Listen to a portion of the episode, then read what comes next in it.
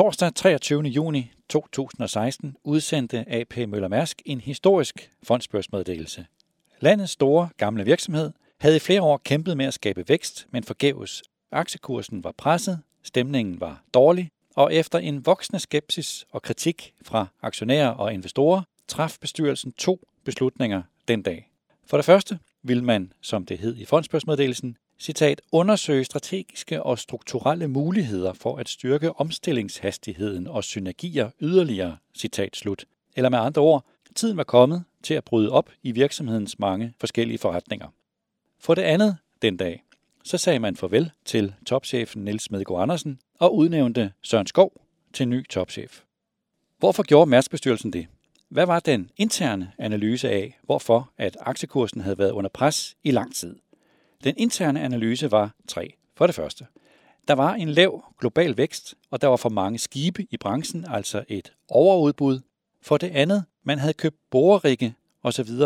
i olieindustrien og investeret i olieøkonomier i tillid til, at olieprisen ville stige, og i stedet faldt den. Man havde fejllæst olieprisen.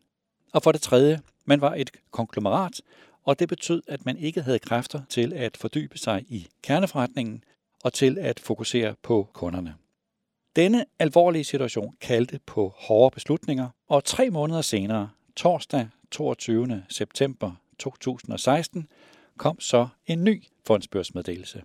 Det fremtidige AP Møller Mærsk skulle være et integreret transport- og logistikselskab, og det skulle være mere digitalt. Og for det andet, Mærsk Oil og Gas og olierelaterede forretningsenheder skulle udskilles fra AP Møller Mærsk. Det var en dramatisk dag. Det var et sving med historiens pendul. Det var et brud med mere end 50 års Mærsk-historie, og det betød et farvel til flere af de virksomheder, som Mærsk McKinney Møller og hans far, AP Møller, havde stået i spidsen for, og som de havde haft stærke følelser for. Men nu skete det, og i de fem år, der er gået, har AP Møller Mærsk været igennem en transformation, som er en af de mest omfattende i dansk erhvervsliv. Mit navn er Niels Lunde, chefredaktør på Børsen. Jeg har fulgt forløbet ret tæt. Jeg har fulgt AP Møller Mærsk i mange år. Jeg skrev som erhvervsjournalist om Mærsk i 90'erne og 0'erne. Jeg skrev en biografi om den tidligere topchef Niels Smedegaard Andersen i 2008. Og jeg har været med på alle kapitalmarkedsdagene, siden de blev holdt første gang i 2012. Den seneste kapitalmarkedsdag blev afholdt i maj i år. Og da jeg sad og fulgte de mange præsentationer og de mange figurer, diskuterede jeg med mig selv, hvad kan man egentlig lære af dette lange forløb? Efter at have tænkt lidt over det, kontaktede jeg topchefen Søren Skov, fordi jeg var nysgerrig efter at høre, hvad han har lært, og hvordan han ser på de fem år, der er gået. Interviewet med Søren Skov blev bragt i børsen forleden, og eftersom at det handler om strategi og om, hvordan en topchef ser på en strategisk transformation, så passer interviewet ind her i podcasten om topchefernes strategi. Det var ikke praktisk muligt at optage Søren Skov til podcasten, så i det følgende læser jeg interviewet op. Ideen med den nye strategi er, at AP Møller Mærsk vil være en såkaldt integreret container- og logistikvirksomhed. Og selvom logistikdelen stadig mangler kritisk masse, så begynder visionen at blive tydelig. Containerbranchen har i mange år været et hårdt sted, hvor det er svært at gøre sig unik i forhold til sine konkurrenter, og hvor man derfor konkurrerer på at tilbyde lave priser, snarere end på at give en god service. I en såkaldt commoditized branche gælder det om at skære ned i sine omkostninger hele tiden, og om at være stor og om at udnytte sine stordriftsfordele. Det var det, som AP Møller Mærsk ville gøre op med, da man i 2016 besluttede at tilbyde kunderne en samlet løsning, som også omfatter logistik og dermed forhåbentlig en bedre kundeservice. Set i et strategisk perspektiv, så synes jeg, at forløbet rejser to spørgsmål, som jeg er nysgerrig efter at få svaret på. Det første spørgsmål lyder, hvorfor fandt kunderne sig i en dårlig service igennem mange år? Og det andet spørgsmål lyder, nu hvor det til synlædende er lykkedes at bryde ud af den triste strategiske position, hvad er så forklaringen på, at det om sider kunne lade sig gøre? Lad os tage det første spørgsmål. Containeroplevelsen var dårlig i containerbranchen i mange år. Kunderne kunne kun købe et produkt, og der var ikke nogen konsekvenser, hvis en container ikke kom frem til tiden. Så jeg startede med at spørge Søren Skov. På kapitalmarkedsdagen oplyste Head of Ocean Products, Johan Sisgaard, at før havde man et produkt, og nu har man fem produkter. Man havde altså i alle de år kun et produkt, som i øvrigt ikke var særlig avanceret. Hvorfor fandt kunderne sig i det? Det var de bare nødt til, spørgsmålstegn. Om containeren ikke kom til tiden, det var bare ærgerligt. Søren Skov svarede, citat, Du køber det produkt, der er til rådighed. Vores kunder har været i det mindset, at de har flyttet deres produktion til Asien, og at deres omkostninger ved at transportere tingene fra Asien til Europa har været stødt faldende, stille og roligt igennem 30 år. Hvert eneste år fandt de her containerrederier ud af, hvordan de neutraliserede inflationen og samtidig sænkede de priserne yderligere med 2 eller 3 procent.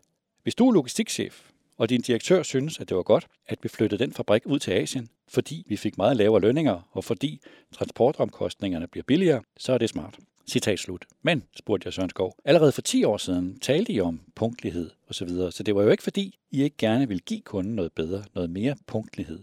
Mads Markine Møller talte om kunder hele sit liv. Jeg undrer mig lidt. Man taler meget om kundeservice og punktlighed, men afleverer et ikke særlig godt produkt, og kunderne finder sig i det. Der er vel en ulogik. Søren Skov svarede, der er ingen tvivl om, at det var sådan, at kunderne var glade for, at transportomkostningerne faldt. Og da jeg så spurgte Søren Skov, og så ledede de med det andet, så svarede han, så ledede de med det andet. Ja, citat slut. Så vidt det første spørgsmål. Søren Skov forklarer, at eftersom at transport af varer i en container kun er en lille del af kundernes værdikæde, og eftersom at produktet blev billigere og billigere, så levede kunderne med det. Dette fører til det andet af de nævnte spørgsmål, altså spørgsmålet om, nu hvor det til synligheden er lykkedes at bryde ud af den triste strategiske position, hvad er så forklaringen på, at det om sider kunne lade sig gøre? Søren Skov peger på tre vilkår, der har ændret sig, og som til sammen har gjort det muligt at øge kundernes tilfredshed. For det første så peger han på konsolideringen i branchen. I en branche, der underpresterer, så vil der naturligt komme en konsolidering på et tidspunkt. Og det er omsider sket i containerindustrien. For få år siden var der 20 store containerrederier, nu er der syv. Og Søren Skov siger i dag om den gamle kommercielle dynamik i branchen, citat, Dengang var det klart, at hvis man blev større, så ville omkostningerne falde. Men vi er færdige med at spille det spil, fordi nu er alle store. Efter at vi overtog Hamburg Syd i 2017, så kom vi til den konklusion, at nu har vi den størrelse, der er optimal. Vi får ikke lavere enhedsomkostninger ved at vinde 2% markedsandele. Det gjorde man før, og så kunne man bygge større skibe, men vi bygger ikke større skibe mere. Med mindre at verdenshandlen begynder at vokse meget igen, så er der ikke et næste skridt med større skibe. Når du har nået den størrelse, at alle dine skibe er de størst mulige, så er det game slut, siger han og understreger. Vi har den størrelse, der skal til for at være konkurrencedygtige. Det er et andet sted, at den kamp skal vindes, siger han.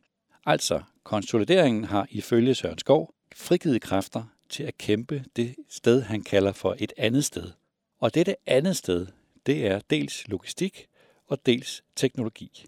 Og det fører så til det vilkår nummer to, der er ændret, som Søren Skov taler om. Og det er jo det, det hele går ud på, nemlig at man vil ind i logistik. Og ideen med, at et containerrederi går ind i logistik, det er, at man tager sig af kundernes transport hele vejen fra fabrikshallen til havnen, hen over havet til den næste havn og videre til et lager. På den måde vil man tage en større plads i kundernes værdikæde og også komme højere op i værdikæden. Jeg spurgte Søren Skov, hvorfra kom egentlig ideen til at gå ind i logistik? Jeg havde det i baghovedet, sagde Søren Skov, da jeg var divisionsdirektør i Mærsk Line.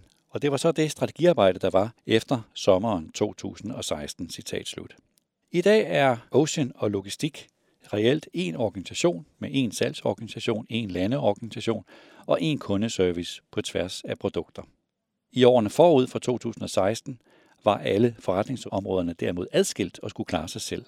Den daværende ledelse, som også omfattede Søren Skov, havde på de forudgående kapitalmarkedsdage, som blev afholdt i 2012, 13, 14 og 15, på dem alle sammen understreget, at de såkaldte business units skulle ledes som selvstændige forretninger. Tiden løb fra den model, mener Søren Skov i dag. Han siger, citat, der var ikke noget samarbejde af betydning mellem virksomhederne, citat slut, og han uddyber, det var helt bevidst og med meget gode grunde, at man oprindeligt skilte Mærsk Line og Damco og APM Terminals ad. Det var et ønske om at bygge selvstændige virksomheder, så vi vidste, hvor pengene blev tjent henne. Men som tiden gik, drev de længere og længere fra hinanden. Til sidst så var der ikke noget reelt samarbejde, og det var min klare holdning, at det var en fejl.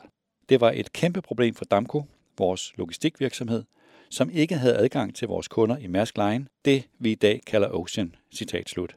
Jeg spurgte Søren Skov, set i bagspejlet, var det en fejl, at man ikke samarbejdede mere?